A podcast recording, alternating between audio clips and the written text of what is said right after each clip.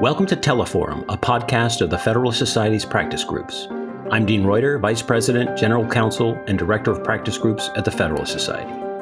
For exclusive access to live recordings of practice group Teleforum calls, become a Federalist Society member today at fedsoc dot org. Hello and welcome to this Federalist Society virtual event. My name is Jack Derwin. I'm Associate Director of Practice Groups here at the Federalist Society. Today, we're excited to host a panel discussion sponsored by our Federalism and Separation of Powers practice group titled, What Are the Limits of Emergency Executive Powers? Joining us today is a stellar panel of legal experts who bring a range of views to the topic. In the interest of time, we'll keep intros brief, but you can view their full bios at fedsoc dot org. Our moderator today, Ilya Shapiro, is a Senior Fellow and Director of Constitutional Studies at the Manhattan Institute. Previously, he was Executive Director and Senior Lecturer at the Georgetown Center for the Constitution, and before that, a Vice President of the Cato Institute and Director of Cato's Robert A. Levy Center for Constitutional Studies. After discussion between our panelists, we'll go to audience Q and A if time allows. You can enter any questions for our speakers into the Q and A box at the bottom right of your Zoom window. Finally, I'll note that as always, all expressions of opinion are those of the speakers joining us today. With that, I will pass it over to you, Ilya. Thanks, Jack. Um, I'm, thanks everyone for joining us. This is a, an important and continues, unfortunately, to be a, a timely topic because the use of presidential emergency powers has been controversial under administrations of, of both parties. We have President Trump's uh, uh, use of funds uh, to build his border wall, the C D C eviction moratorium, uh, the OSHA vaccine mandate, um, Title forty-two border expulsions, Uh, most recently, President Biden's student loan forgiveness plan. Uh, our uh, august panel of, of experts will explore uh, the scope and the advantages and disadvantages of these emergency executive powers. Uh, and uh, I'll introduce very briefly our speakers who will go in the following order. First, we will have Elizabeth Goitein, uh, Senior Director in the Lib- Liberty and National Security Program at the Brennan Center for Justice at New York University Law School. She'll be followed by Ilya Somin, Professor of Law at Antonin Scalia Law School at George Mason University, and then Daniel Dew, who's the Legal Policy Director at the Pacific Legal Foundation. Uh, with that introduction, Liza, the floor is yours. Thanks, Ilya, and thanks very much to the Federalist Society for inviting me to be part of this webinar. Um, I'm going to start with a very basic question, which is what are emergency powers and why do we have them? Emergency powers have existed in countries around the world for hundreds of years. The argument for them is pretty simple, because an emergency is by definition sudden and unforeseen. The powers conferred on the government by ordinary laws um, might not be sufficient to respond to it.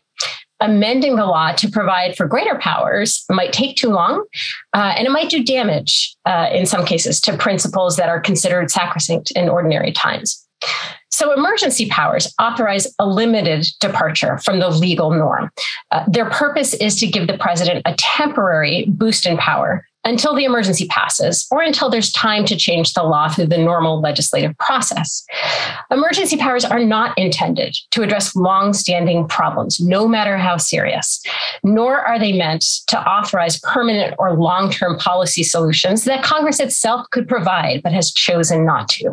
Using emergency powers to get around Congress undermines the separation of powers that is the backbone of our Constitution. And the same is true for using emergency powers to get around the courts when they have uh, blocked a policy initiative.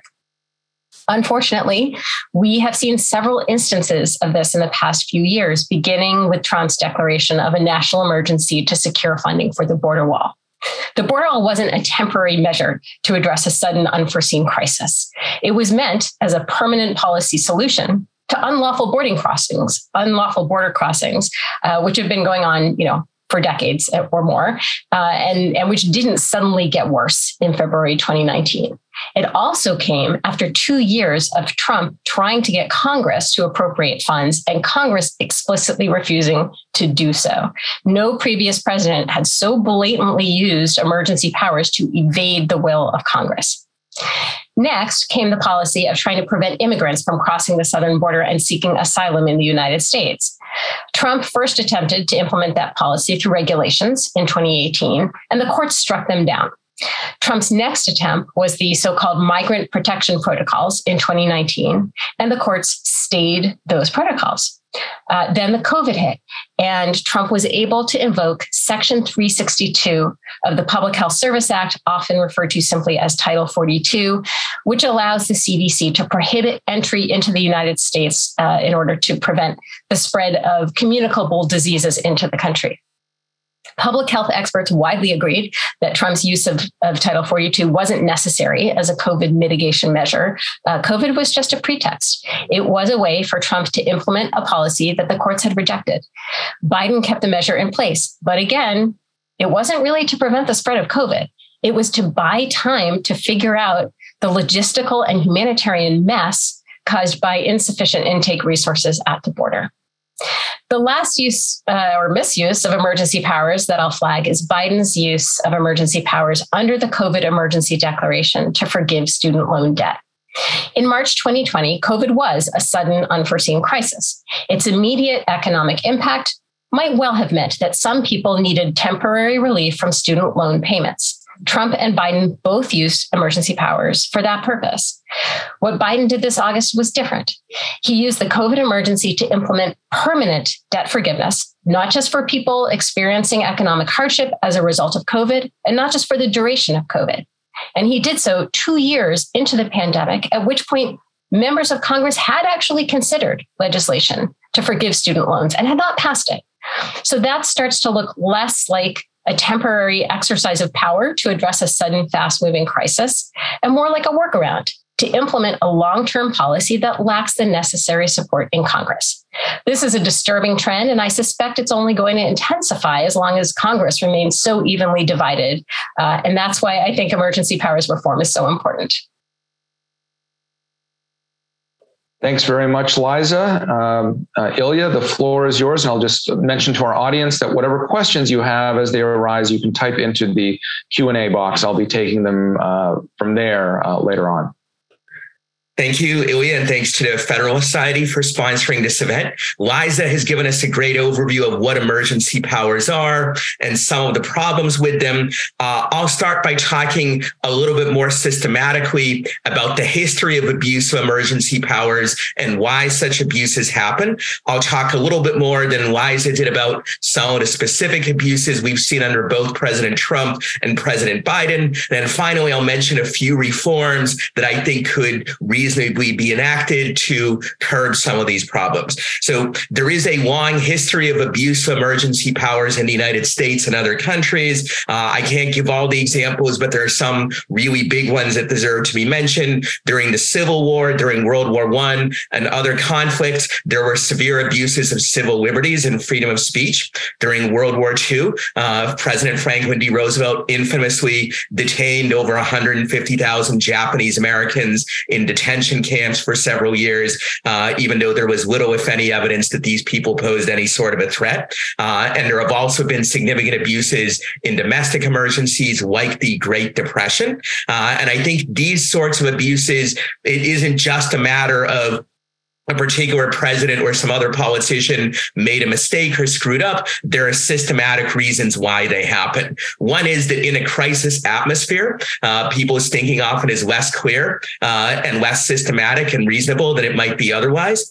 And also uh, voter ignorance, which is a problem even during normal times. Most voters don't know much about the details of policy. This is even worse in a crisis when voters may be in a panic, they may be scared, uh, and they may clamor for anything that looks like strong decisive action, even if it doesn't actually do much to address the crisis, or even if the costs of the action are greater than any possible benefits. And obviously, politicians and interest groups know about these problems, and therefore they see emergencies as opportunities for various kinds of power grabs, as Liza suggested, opportunities to implement agendas that in normal times they can't get through, whether it be Trump's border wall or Biden's loan forgiveness or any number of other examples examples that uh, we can think of through American history. Uh, as Rahm Emanuel, an advisor to President Obama, famously put it, never let a crisis go to waste. This is the sort of thing that he was talking about. And uh, obviously, he has equivalents on the right, like Stephen Miller, who certainly took advantage of the COVID crisis to implement his anti-immigration agenda, uh, which could not have been pushed as far as it was uh, absent uh, that emergency. Uh, now, there is nonetheless a standard argument for why, you know, we need to defer to the executive in these times, in particular, the judiciary should. And that is the idea that, you know, they're the ex, they're, they're the experts. They know more about these issues than the courts do or than the rest of us do. So we should defer to them. During the COVID crisis, this was often called following the science, like let the scientists make decisions. And I think there's something to the idea that we should rely on expertise, but this deference to expertise argument has significant limitations. I'll just mention a couple of them. One is that if there really is science and expertise backing the policy, then the government should be able to prove that even without special deferential treatment by the courts. Uh, secondly, often, as in the case of the Title forty-two expulsions and a number of other examples, I think also uh, the Biden loan forgiveness, an example of this, the claim to expertise is really a smokescreen for other kinds of agendas, uh, an anti-immigrant agenda in one case, the longstanding uh, uh, belief among many on the left that we need massive loan forgiveness on the other. Uh, and I think a similar story can be told uh, about the uh, the detention of Japanese Americans and many other historical episodes. So at the very least, before we should have special deference to expertise, we want to see some proof that the specialized expertise really is the reason for the measure, as opposed to just a smokescreen put up uh, for it. In the case of the eviction moratorium, uh, the Title forty-two expulsions, uh, and I think probably also the loan forgiveness situation, uh, the claim to expertise is pretty obviously a pretext, and the actual experts, many of them, don't even necessarily believe that public health really requires these uh, measures. Uh, and there is a historical and, and current irony in all of this, in that when it comes to emergency measures related to national security and immigration and some other issues, people on the left are very happy to make many of the same kinds of points that I just made, uh, but they tend to forget them when it comes to public health measures or things that can be portrayed as public health measures. And of course, people on the right seem to have the exact opposite bias. But if we are able to put down some of our partisan blinkers or take them off for a moment, we see that uh, the patterns in these cases are quite similar. Uh, so Eliza has already mentioned a number of the abuse of emergency powers that have happened in recent years. I will just mention also the eviction moratorium begun under President Trump and then extended several times by Biden. It's pretty obvious that, that Trump did this because he thought it would help him politically in the run-up to the twenty twenty election, and Biden continued it because many people on the left wanted this policy and strongly supported it, even though there was never much evidence that uh, this was actually doing anything for public health. Eventually, of course, the Supreme Court uh, struck it down. Uh, and uh, yeah, I think that's yet another recent example of this. Uh, and there are more that we could cite if there was more time. But I will end just by noting a couple of reforms that I think should be seriously considered. One is we should continue and extend strong and relatively non-deferential judicial review in these areas. Uh, we've had it in some areas, but not uh, as broadly as, as, as should be the case. Second, uh, there should be strict time limits for these use of emergency powers. It's understandable, as Liza said, that at the beginning of a crisis, when you have swift action and uh, or you need it, uh, uh, maybe you have to do something out of the ordinary, but there should be an expiration, uh, say a few weeks or at most a few months. And at that point, at the very least, it should only continue if Congress votes to reauthorize it, unlike the current situation in the National Emergencies Act, where once the president declares an emergency, Congress can only get rid of it through an affirmative vote, which is then, of course, subject to the president's veto. Uh, and finally, I think people should be more aware than many of them seem to be that the emergency powers claimed by a president of your own party can later be used by a president of the other party. And you should ask yourself, even if you say trust Joe Biden to wield these powers, powers, would you trust Donald Trump or the next Republican president? And if you're a Republican president, or I'm sorry, if you're a Republican, ask the reverse question. Even if you trust a Republican, would you trust a Democrat? If the answer is no, and I think for most people it's going to be no, then maybe you shouldn't support the exercise of these kinds of powers in the first place. Thank you. a useful thought experiment more broadly than emergency powers, I think. Um, I thank you, Ilya. Uh, Daniel, go ahead. Yeah, thank you for, for having me. Um, so Pacific Legal Foundation has always been interested in the separation of powers. We have a center for the separation of powers. And I think that that the use and abuse of these emergency powers has really highlighted a loophole that that allows uh, executives, whether at the state or federal level, to uh, to circumvent, as as Liza described, circumvent the usual uh, constitutional form of government that we have. So Pacific Legal Foundation, we've worked on this um, on the litigation side as well as on, on the policy side. From a litigation standpoint, one of the things that we found is that a lot of the emergency orders, not only did they circumvent the, the usual um, lawmaking process, but a lot of them were arbitrary. So for example, we represented a, a private club in North Carolina, Club five nineteen. North Carolina, um, North Carolina had a law that allowed, um, that closed down private clubs and bars, but but others were allowed to remain open. Um, there were restrictions on, you know, how much food a, a restaurant had to serve or a bar had to serve. Was it was it substantive? Was it was it popcorn or was it hot dogs and, and hamburgers? Um, and and that was really the the determination of whether they were allowed to be open or or whether they they had to close. And I think that that's part of the. Part of the big problem that we see with with these emergency powers is how arbitrary they they are. I think that it's it's strange to think back to uh, April, May, uh, June of twenty twenty, when every day we would turn on our, our televisions and tune into our governor's press conference, and we would find out from the governor what the government was going to allow us to do that day.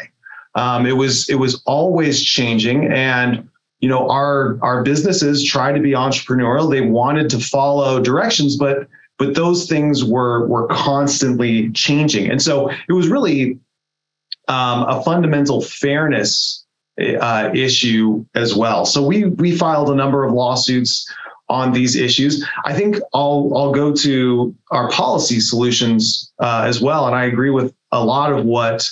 what Ilya uh, spoke about. So we put forward um, model policy, and we worked with a number of, of, uh, of state legislatures on implementing this, making sure that each branch of government was fulfilling or was able to fulfill its its proper and, and constitutional form. And so the first thing was ensuring that, that legislatures were brought back into the process. So putting a, a time limit on emergency orders. We tried to be careful to, to talk about the orders rather than the declarations. We understand that declarations uh, turn on spigots of federal money that, that the states don't want to give up, but making sure that within a reasonable amount of time that the legislatures um, are brought into this discussion. They are the policy-making body of, of the state and Congress at, at the federal level, obviously. And then I, I see a question in the chat talking about, we saw a number of states that already did have these time limits on, on emergency orders. Um, and what we would see is, is that the governor would just reissue the same, same order at the end of thirty days, forty-five days, whatever the, the time limit was. And so what we recommended and were able to, um, to pass in a, in a number of states was, uh, something similar to what's in the Congressional Review Act, where basically it would prohibit the governor from issuing or reissuing uh, the same or a substantially similar order to one that either expired or was explicitly rejected by the legislature for the same emergency. We also want to make sure that our courts are involved so that they have expedited review. And when there are orders that that uh, impede on constitutional rights, that those those orders are are subjected to heightened scrutiny, so that so the courts, instead of punting and saying this is an emergency, we're not going to touch this, instead they they look closer at this because this is not something that went through the constitutional uh, lawmaking process. And I'll just give one quick anecdote from, from Kentucky, where the legislature passed one of these reforms, ensuring that uh, the legislature wasn't removed from the process. And I think it's it's uh, it's a, a warning to to others. So they the legislature passed this. Uh, the governor vetoed that uh, that piece of legislation. They overrode the governor's veto, but then the governor actually sued the legislature to enjoin them from the law going into effect. I don't know how that works. I don't understand Kentucky law, uh, how you can can enjoin a legislature from legislating. It's a, it's a horse of a different color. It it, it, it is, and it's it's bizarre. But um, the the um, the uh, governor was able to find a, a friendly uh, uh, court, uh, local court, and enjoined the the law from going into effect. Uh, Pacific Legal Foundation, we were able to represent a client in another district. We met up, uh, those two cases met up at the Supreme Court relatively quickly, and uh, and the court unanimously held that it was entirely within the legislature's purview to uh, limit emergency powers. Great, thanks for that. Um, before I open up broader discussion, Liza, do you want to reply to anything that uh, Ilya or Daniel have said? Yeah, I mean, this it's so interesting to listen. Um, I would agree that I think that courts have been overly deferential uh, in terms of the use of, of emergency powers. I will say that some of the laws in question uh, don't really even give the courts the opportunity to review emergency powers at all. And, and the one that comes to mind, just because I've been working on it quite a bit, is the Insurrection Act, where the law explicitly states that if the president considers that certain criteria are met, he can deploy uh, federal troops. And, you know, the way that's worded, the courts don't get to even uh, assess whether those criteria have been met. And arguably some of the Public Health Service Act uh, says the same as well. Now, but I, I want to be clear that I actually agree that the executive branch has Uh, depths of expertise uh, in certain areas, in many areas that are not shared by the courts, are not necessarily shared by the legislatures. And I do think in areas of national security, I do think in public health crises, some deference is appropriate, just like the deference that a court would give to any expert witness in a trial. Uh, Deference should not mean complete acquiescence. It should not mean abdication of judicial review.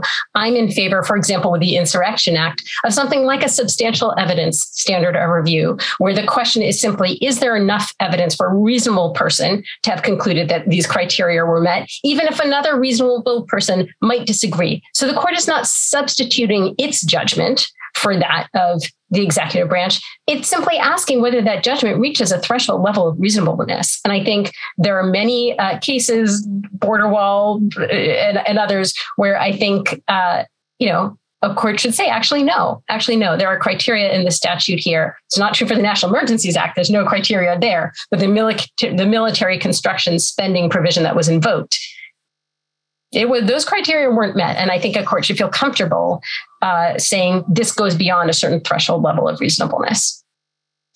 Uh, Ilya, what do you think about that standard? Or is it just a matter of setting uh, pleading and evidentiary burdens at a certain way to have uh, uh, uh, real uh, judicial review, or are there um, broader issues uh, that, that need to be reformed? Mike Lee, for example, has a you know proposal to uh, reform the National Emergencies Act. Yeah. So I think there's actually a couple of questions there. First, the Lee proposal, which I largely agree with, would simply say the emergency expires after, I can't remember exactly how soon, but perhaps after a few months. And I think that makes sense and doesn't in any way impede the use of expertise where expertise is in fact being used. You could quibble about exactly how soon the emergency should expire, but you know, that's a reform you know, that I do favor. And I think it makes sense uh, to pursue something like that. On the broader issue, I agree in principle with most of what Liza said, but the devil is often in the details. And that, uh, as those of in the audience and on the panel who are lawyers know, reasonableness can mean that you really have to have some significant, substantial reason, or it could mean almost anything goes, so long as it's not completely stupid and ridiculous. And that first approach to reasonableness might be, dare I say, reasonable, whereas the second one, I think, in this context at least, is much less so. I would add also that I think the more the restriction restriction on liberty that is being imposed, the greater the diversion of public funds, the larger the scale of whatever is being done, I think the less deference should be due, and especially the less should be due as you move past the immediate stages of a crisis. So I think in those situations, the burden of proof uh, should go higher on the government. And obviously, also, it should go higher when there are uh, constitutional rights at stake. Uh, finally, as I mentioned earlier, before you start deferring to expertise, the government should at least have to prove that expertise is the true reason why they adopted the policy, as opposed to a bunch of recent examples and some historical ones where it's pretty obvious that the claim to expertise was smoke screen. We've talked about some of these: Title forty-two, the eviction moratorium, the loan forgiveness. Uh, you know, the Biden administration here is barely even claiming in the, in the current litigation that they have special expertise, which shows that many millions of people who seemingly are doing just fine have in fact suffered a special burden because of the COVID crisis, making it harder for them to repay their loans. Uh, so uh, I don't think deference is due there, or in a number of other cases, it's pretty obvious that expertise is not the real reason why what's been done is being done.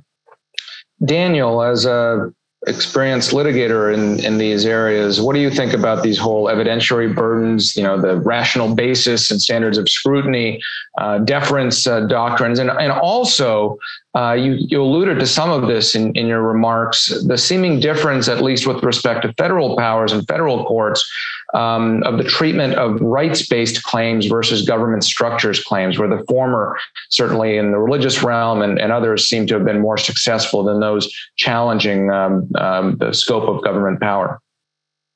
Yeah, I think what, what we saw in practice was that a lot of our, our cases, judges didn't look friendly on our, our, uh, our claims at the beginning because they, they wanted to, to give deference to the government. So I do think that there should be A, a heightened um, level of scrutiny given when when we're acting outside the normal framework of, of lawmaking. So I think that that I actually think that that uh, you know, an intermediate or or even a strict scrutiny um, standard when it infringes on a constitutional right um, is is proper. When it's something um, along the lines of what uh, Liza was talking about, I do think that that it's a it's a little bit different because those those powers are uh, vested to are, are given to the president through statute. But I, I also agree with Ilya, who's uh, you know, it depends if are we doing rational basis review where there could be anything that that justifies it, or is it, you know, rational basis with teeth. All right. I want to do uh, one more beat among the three of you before we take some of the audience questions. And one thing that's sort of lying in the background of this whole discussion is how different is this discussion from an overall one about the complaint about the imperial presidency or governance through the pen and phone and tweet uh, in a time of congressional gridlock when, you know, if Congress won't act, I will. Uh, those sorts of Uh, complaints about executive power uh, overreach. Uh, is the emergency power aspect uh, a subset, a special version, something different? What do y'all think about that? I think that's a great question, because I've asked myself that question. Um, do I feel the same when the president uses an executive power that is not an emergency power in a situation Uh, where that executive power appears to be available to him, but he knows that it's something that Congress would not support?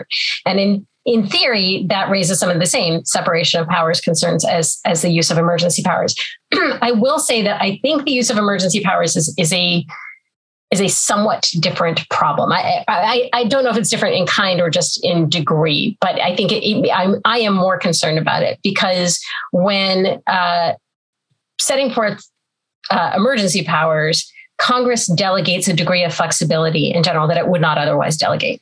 And so these are, and, and the Congress is trusting that the president will not use them uh, in ordinary circumstances, and that there has to be, that they should be used in a very short-term way, that they should be used uh, only in direct response to an immediate crisis that Congress could not have dealt with. Most of the powers that Congress delegates to the executive branch do not fall in that category. And I think that Congress has delegated too much power to the executive branch across a range of different issues, completely outside the emergency context. I think Congress, we have we have come to a point where a lot of the authority to make law and policy in this country resides with the president because Congress has given it to the president. And um, I think that's problematic. Uh, but I also think that, uh, and that Congress should not do that and should sort of uh, try to reverse that trend. But in the meantime, I think those are powers that Congress has given to the president, and the president Uh, can freely exercise them. I think it's a very different situation where the president is either exploiting an actual emergency or creating a fake emergency in order to use emergency powers for reasons they were never intended. Um, so I, there, there's a there's a thread running through all of it, uh, but emergency powers uh, has a special um, uh, salience for me. Anyone else have thoughts on that? Uh, yes, if, if if if I may, I think this is certainly in some ways a subset of the excessive growth of executive power, and there's excessive growth even in, quote, non-emergency situations.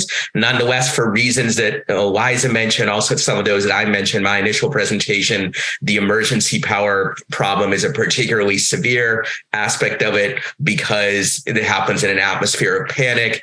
It happens in a situation where people can exploit a crisis to pursue other agendas and so forth. I would push back slightly on the point that uh, you, Ilya Shapiro, made that maybe you know, the issue is that Congress isn't doing enough. I think uh, it's a common perception that you know we have a do-nothing Congress that doesn't do anything. But even just in the last year and a half under uh, President Biden, they passed several major laws. They passed uh, the massive infrastructure bill. They passed the massive stimulus bill. They passed some other things as well. There was important legislation passed under Trump, like the Tax Act and so on. So the issue is not that Congress isn't passing a lot of laws. They're spending trillions upon trillions of dollars that may well bankrupt us eventually. It's rather that in part precisely because Congress has passed so many laws that a lot of there's a lot of ambiguities, a lot of delegation of power, uh, and therefore uh, a lot of opportunities for skullduggery and other problematic behavior by uh, the president. So it's not that Congress uh, has you know, is, is sitting around doing nothing, is that in some ways it too, like the president, is perhaps doing too much uh, in too many areas. Uh, and the more you do, the less it is possible for Congress to itself ahead of time figure out all the trade-offs and application to particular cases and the like. Yeah, I'll just add, I think that that it's the same, it's the same separation of powers problem, just just heightened. Uh, if you look at the student loan forgiveness issue, there's no rule, there's no emergency rulemaking. It's it's basically governing by website and press release. And so that's why you see all of these lawsuits that are shifting around, because the the administration is just kind of making it up on the fly as they go, because they're using these emergency powers and feel like they don't have to really do much officially. So I, I think it's the same problem, just heightened. Great. Um, and Daniel, I'll, I'll come back to you. I'm gonna I'll take some audience questions now. And, and as you noted, uh, uh, you know, the issue of emergency power is not limited to the federal government, uh, notably during COVID, but even in, in uh, more normal times, uh, states, uh, state governors exercise emergency powers of various kinds. And there are constitutional uh, limits about the uh, temporal limits and, and otherwise. Uh, Matthew Arnold raised this. Um, uh, Steve Dewey uh, uh, talks about um, emergency decree powers, and maybe legislatures need to consider uh, putting uh, stronger actions. Uh, you know, has COVID provided a laboratories of democracy uh, sort of experience? So then, now that we you know know what works and what doesn't, what would be a best practice to um, uh, get the separation of powers balance uh, uh, uh, right? What, what are your thoughts on that? Yeah, I think I think it has. I think we've seen um, I think we've seen what happens when when these emergency powers are just able to last. But I'll say it, you know, it doesn't depend on whether it's a red state or a blue state. We've we've tried to work with uh, governors of of both parties, and you know, their egos can be a little fragile. If you want to change those, they they're offended that. Uh, that uh, you think that they didn't exercise their their powers in the right way. And we have to remind them that, no, this is this has to do with what's coming next. It's it's not necessarily a referendum on what you did. So I think that that uh, making sure that those, there are those time limits, and that the legis that the governor can't just repeatedly issue the same emergency orders over and over again is is really vital. Elizabeth, Ilya, anything on state?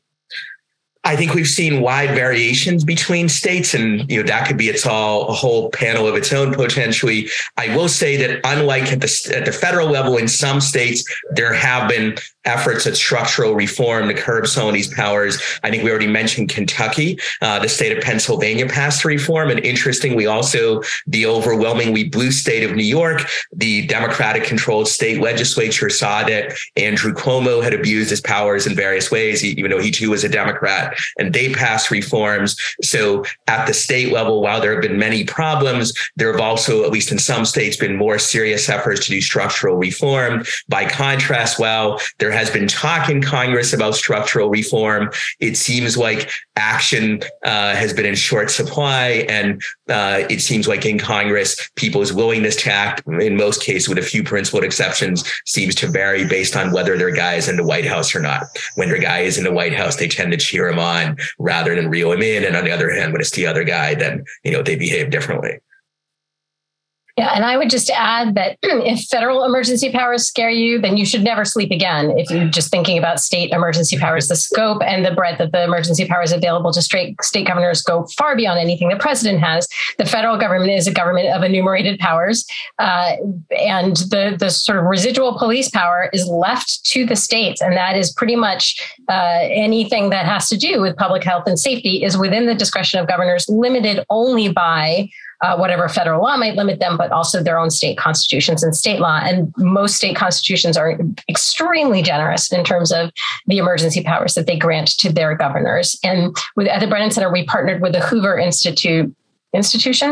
I, can, I, I always forget that. But anyway, at Stanford, to put together a database of state emergency powers. Um, and it's it, it would blow the mind. Um, now, for the very same reason why this is a little scary, um, it is also the case, which is that the, the states actually have this police, the sort of vast police power. Um, it also means that the states are primarily responsible for public health and safety, and we want to have public health and safety. We want that. So I think it's very important to think about ways in which reforms to state emergency powers might look different than reforms to federal emergency powers. Um, And and it's also, you know, I, I, I will say that I felt like for for in, in significant respect, what governors were doing were trying to stand in for and to compensate for the absence of any kind of public health system in this country. And I am I do not believe that emergency powers should be used to cobble together a public health system, but Uh, it does worry me once emergency powers are reformed in the way that I hope they are reformed, what will be left in place to deal with a real, with a pandemic, with the next pandemic, which might be far more serious than COVID. Uh, if we don't have permanent authorities, non-emergency authorities in place that uh, provide a rational and effective response for public health crises. Well, some of that uh, gets into much broader issues of public confidence in the in the C D C and um, you know a, a czar like Fauci and and what that means for the the next uh, crisis. But uh, getting uh, back to to national emergency to federal uh, uh, executive emergency powers, part of what we all learned is that there's not really a uh, a set definition of emergency, but rather uh, thousands of statutes that uh, are unlocked when the president just declares an emergency. And so that's why uh, even for something like the um, like the, the debt forgiveness, the, the student loan forgiveness, it's not Biden kind of just, just waving his hands and saying, I, for, I forgive you. But uh, with the uh, COVID emergency still technically ongoing, even though the president declared colloquially uh, during an interview that, that it was over, uh, um, it was the HEROES Act passed after nine eleven that uh, you know got a, a legalistic answer from the uh, the Office of Legal Counsel at D O J that uh, that that that is being used in court to to defend uh, that authority. So um, we talk about reforming the powers, restricting them, limiting them. Okay, sunsetting is is one thing, the the the the, the time limit. But what about um, uh, you know defining what an actual emergency is, or even uh, limiting the the type of unlocking of these other, you know, uh, uh, countless uh, statutes?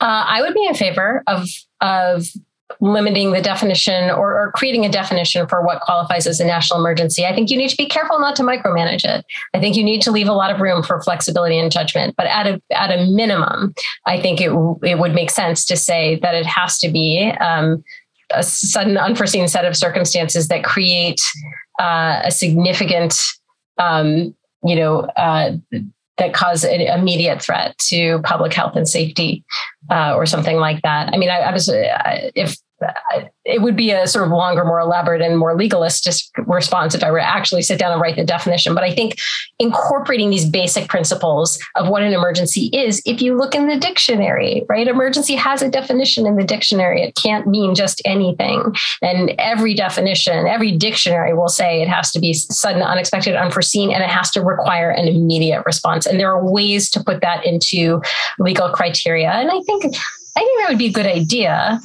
Um, there are always, there's always going to be subjectivity. There's always going to be room for mischief. That's why we want to have uh, both uh, a, a political check in the form of congressional action and a legal check in the form of judicial review. At the time when Trump declared the uh, the border uh, emergency to try to justify building the border wall, I made the argument that even the use of the word emergency in the current National Emergencies Act, although obviously that word isn't defined, uh, it should still be interpreted as meaning more or less what Weiser just said, a sudden, unexpected crisis, as opposed to just anything the president wants it to be, because the Supreme Court has said that uh, we, in most cases, courts should interpret words in accordance with their ordinary usage, and the ordinary usage of emergency is not anything the president says is an emergency or anything that might rec- might usefully, uh, you know, provide a justification for a policy that the president wants to do or something like that. So by those criteria, I argued at the time, though almost nobody else agreed with me, uh, that uh, the border wall situation was not an emergency. I think the COVID crisis was a genuine emergency, was a genuine, unexpected, large-scale crisis. I have to concede that. Um, but uh, I think there also then room for reform about exactly what powers that triggers. And Weiss has written previously about the enormous list of things that is triggered, some of which we should reconsider and some of which should be taken off entirely. One of my favorite examples is, in theory, it creates the uh, opportunity for the president to do, uh, to test chemical weapons on unwilling human subjects. And I think we can do without that power. Uh, and there are some other powers on the list we can do without entirely, and others that at the very least should be, uh, you know, should be more limited. Um, a question from Garrett Snedeker. Uh, how strongly would you consider President Biden's statements on the eviction moratorium in August twenty twenty-one? Uh, so I take it this is uh, after the Supreme Court allowed the moratorium to stay in place and expire naturally, and when he was uh, renewing it. Uh, so his statements then to demonstrate departmentalism, um, that is the president, uh, the executive branch deciding for itself what the Constitution means, uh, or instead uh, more of the normal rough and tumble politics.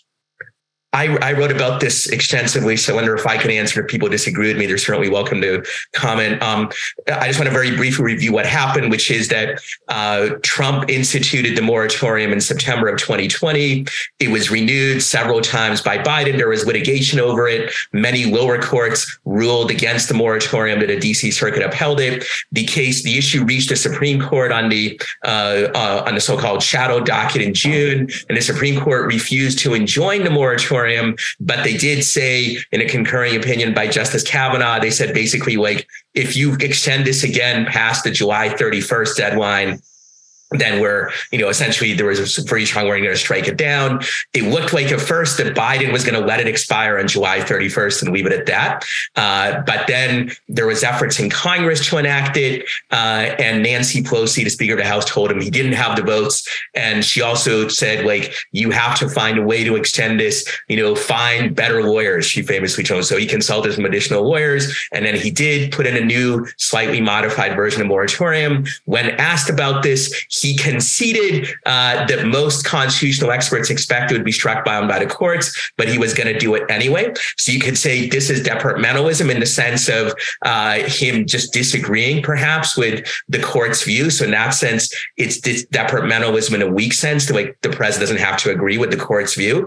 I don't think it's departmentalism in the strong sense of the word of the president saying, I'm just not going to obey a contrary Supreme Court decision. And in fact, to his credit, when the Supreme Court ruled against him, uh, Biden did not try to keep the moratorium going. Uh, they didn't even pursue certain avenues of arguments that might have still been available to them. They still dropped the thing. Uh, so it was perhaps weak departmentalism or modest departmentalism, but in my view, not the strong form that some departmentalists, academics advocate of the president is simply saying, like, you know, the Supreme Court has made its decision. Now let them enforce it because I'm just going to keep on doing what I want. Unfortunately, you know, Biden didn't go that far, though it does seem clear that he took a measure that he knew was probably illegal for political purposes.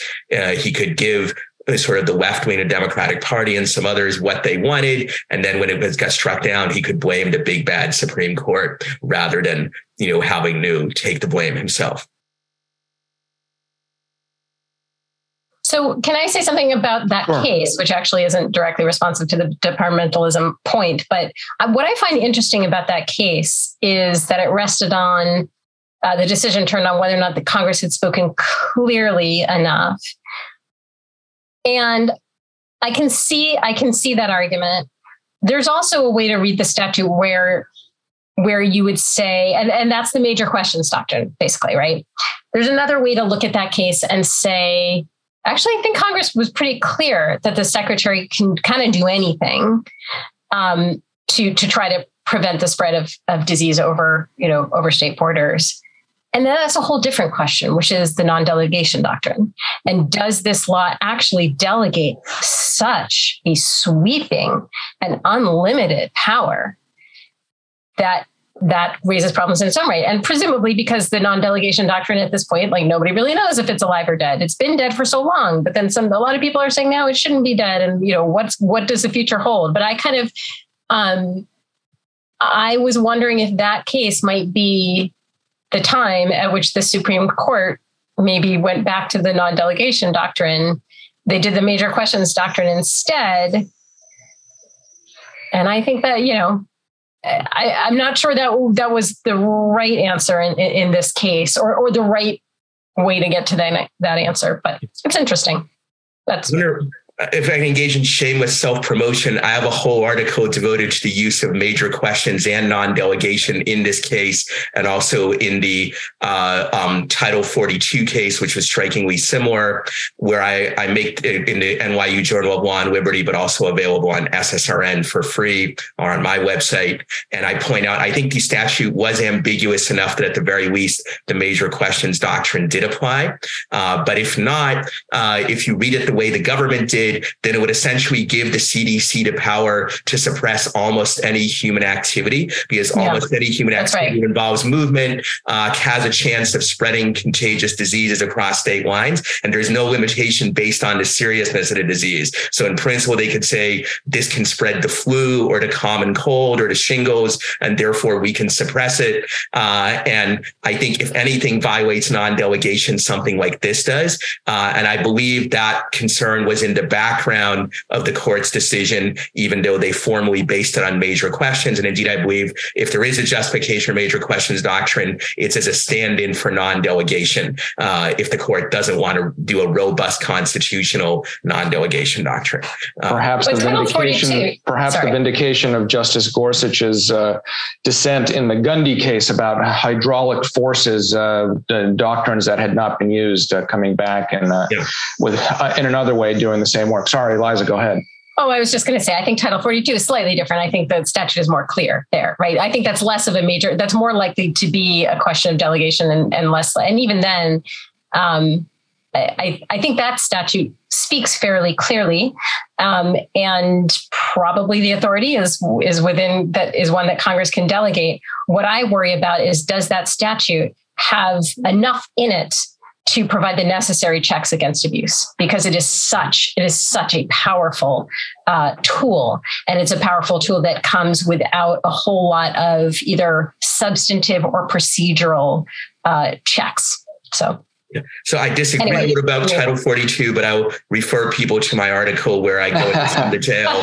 Uh, Darn it, I don't have an article on Title. Well, if we're plug if we're plugging articles, uh, I have one on uh, Judge Bush's uh, dissental in the Sixth Circuit in the OSHA vaccine mandate uh, case that uh, uh, in the Texas Review of Law and Politics, but uh, which we haven't discussed. But that's okay. We don't we don't need to get to every jot and tittle. Uh, a different sort of question here in terms of we were talking about remedies and judicial review.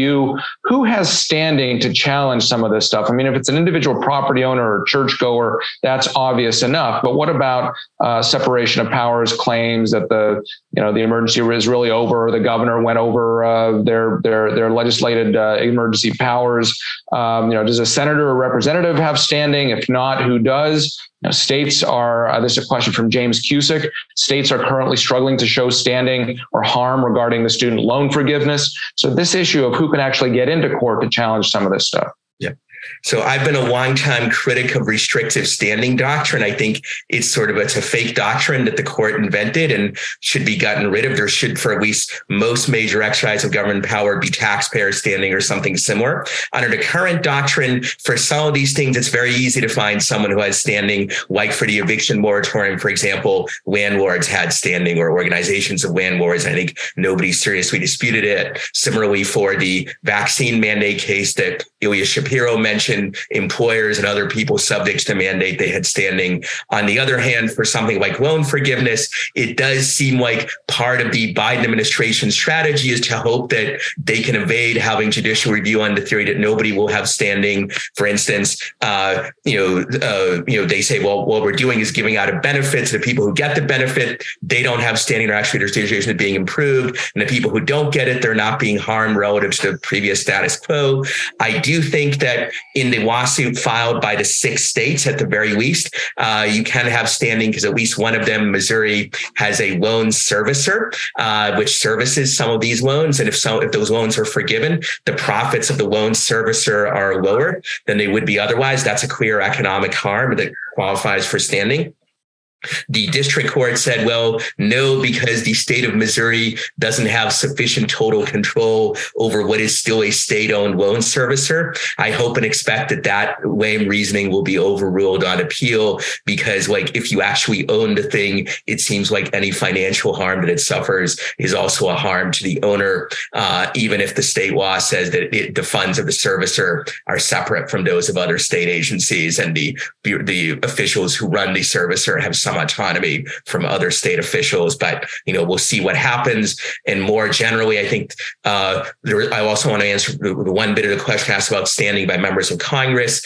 Under current precedent, individual members of Congress don't have uh, standing to challenge uh, various exercise to spending power. But, in, but a House of Congress does have standing. The D C Circuit issued that ruling when the uh, Democratic-led House of Representatives sued to challenge the border wall. So if And obviously it's an if, but if the Republicans take control of at least one House of Congress, they could file a similar lawsuit uh, challenging the loan forgiveness uh, program. And unless the Supreme Court reverses that D C Circuit precedent, uh, that precedent would allow the House of Representatives or the Senate uh, to file a lawsuit, even though individual members of Congress could not.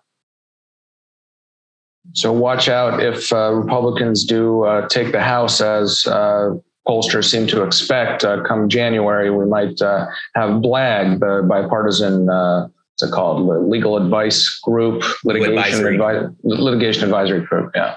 yeah. Um, Daniel, uh, when you're actually litigating these cases in court, what's your what's been your experience with uh, with standing or or other you know procedural jurisdictional uh, issues Uh, that law professors might not always uh, think about? What kind of practical roadblocks are there, and uh, specifically in the emergency powers context? Yeah, I mean, in, in most of the the state um, emergency powers, it's pretty easy. You have a business owner who's who's harmed, um, who who has clear cut standing. Um, we represented uh, landlords in the uh, C D C eviction moratorium cases, so that was pretty cut and dry. When it came to comes to the student loan forgiveness case, um, as Ilya mentioned, that one's a lot harder to find um, somebody with standing. We we currently have a case um, in the Southern District of Indiana. Um, we we have a actually an attorney who works for Pacific Legal Foundation who's who's participating in the public interest loan forgiveness plan, um, and Indiana is one of six states that taxes loan forgiveness. And so he is going to to have a uh, a tax bill if uh, if if that that that that goes through. Um, long story short, the the, the uh, federal government said, "Fine, we won't forgive yours," and they're changing it to an opt-in. So, um, as was mentioned before, they're kind of changing things on the fly to try to kick people out of court.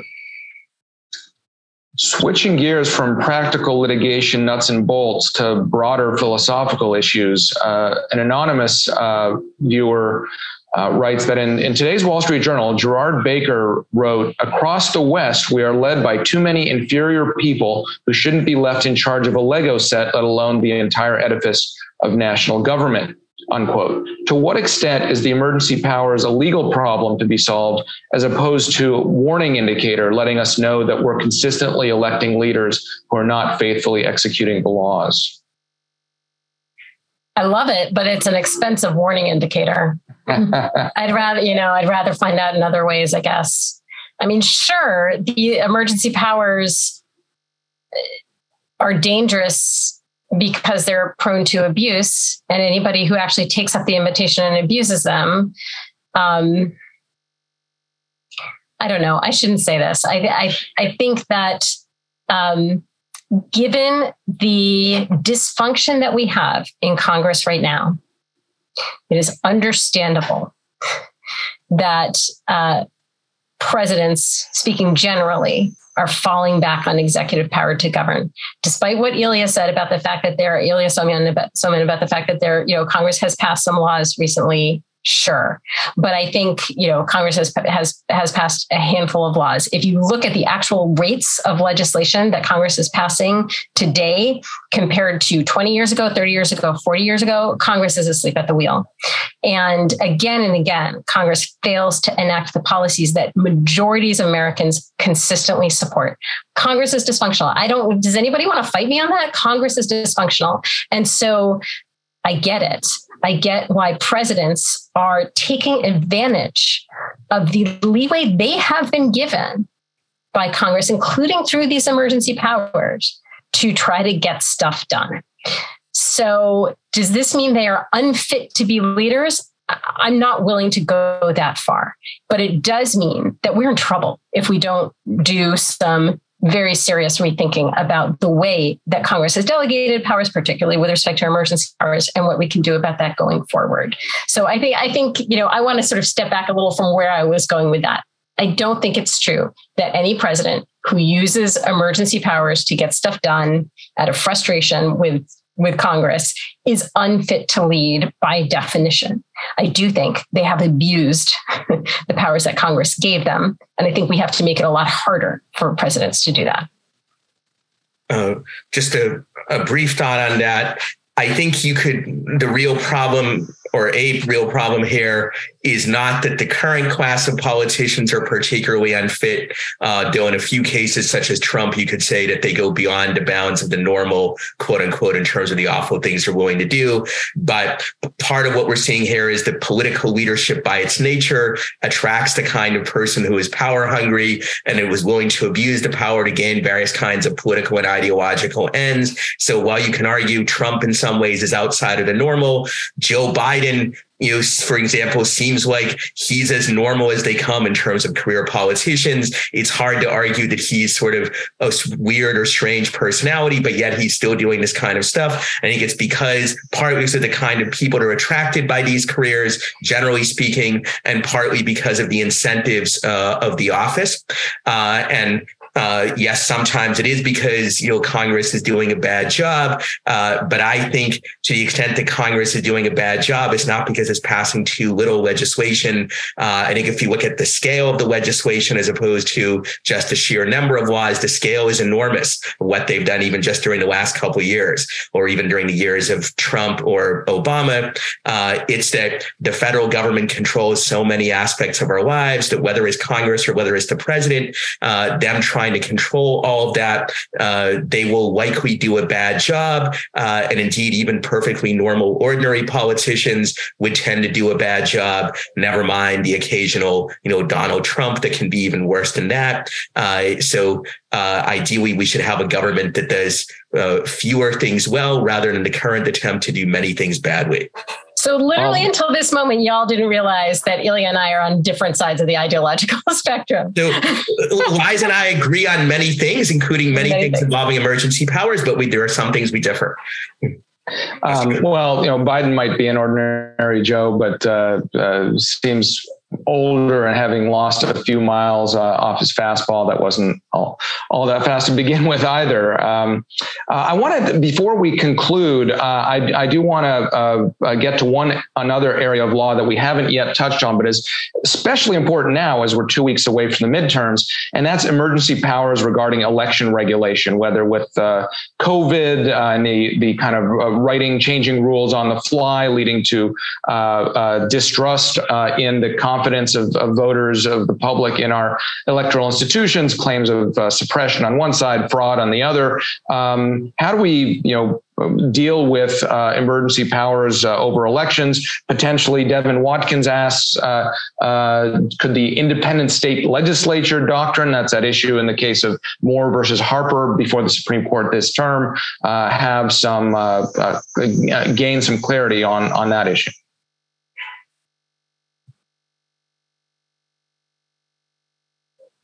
Anybody want to talk about election law, emergency powers over election law?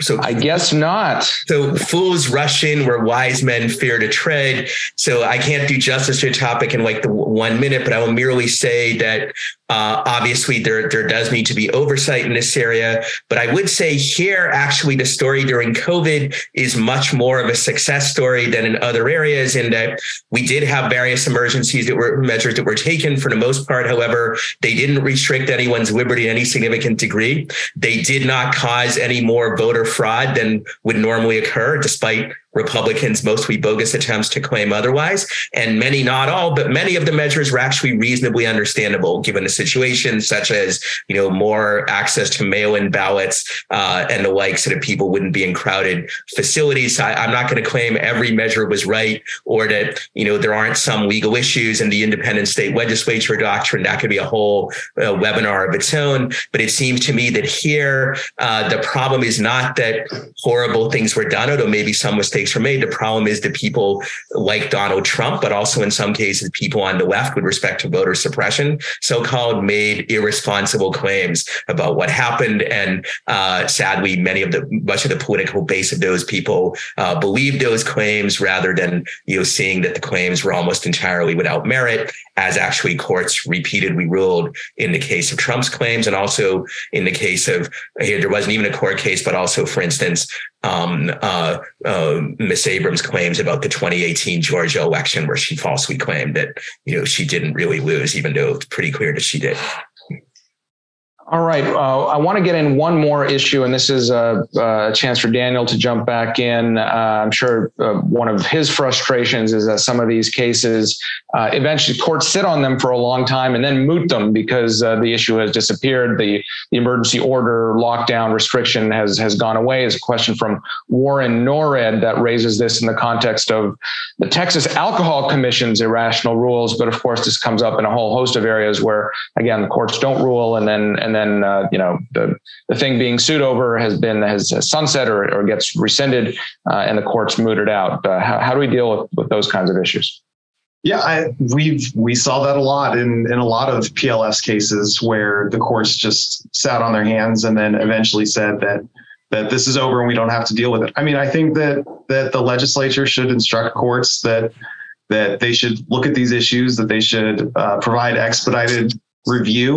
and and again, uh, as we mentioned before, uh, set the standard by which they should uh, judge these these emergency orders to make sure that they're not arbitrary. Um, I think that would send a strong signal to the courts that they shouldn't just sit on their hands and wait for the emergency to be over. All right. I think we have to end it there, just a few minutes after the hour. I want to thank uh, Liza Goitein, Ilya Somin, and Daniel Dew for their comments. Um, uh, thanks to uh, the Federalist Society and the Separation of Powers uh, practice group for allowing me to host uh, this event. Uh, thanks to all of you for attending. Um, and this will be posted uh, online uh, quite soon. FedSoc is, is good about that. Um, and with that, uh, Jack, unless we have uh, anything else, I think we're adjourned.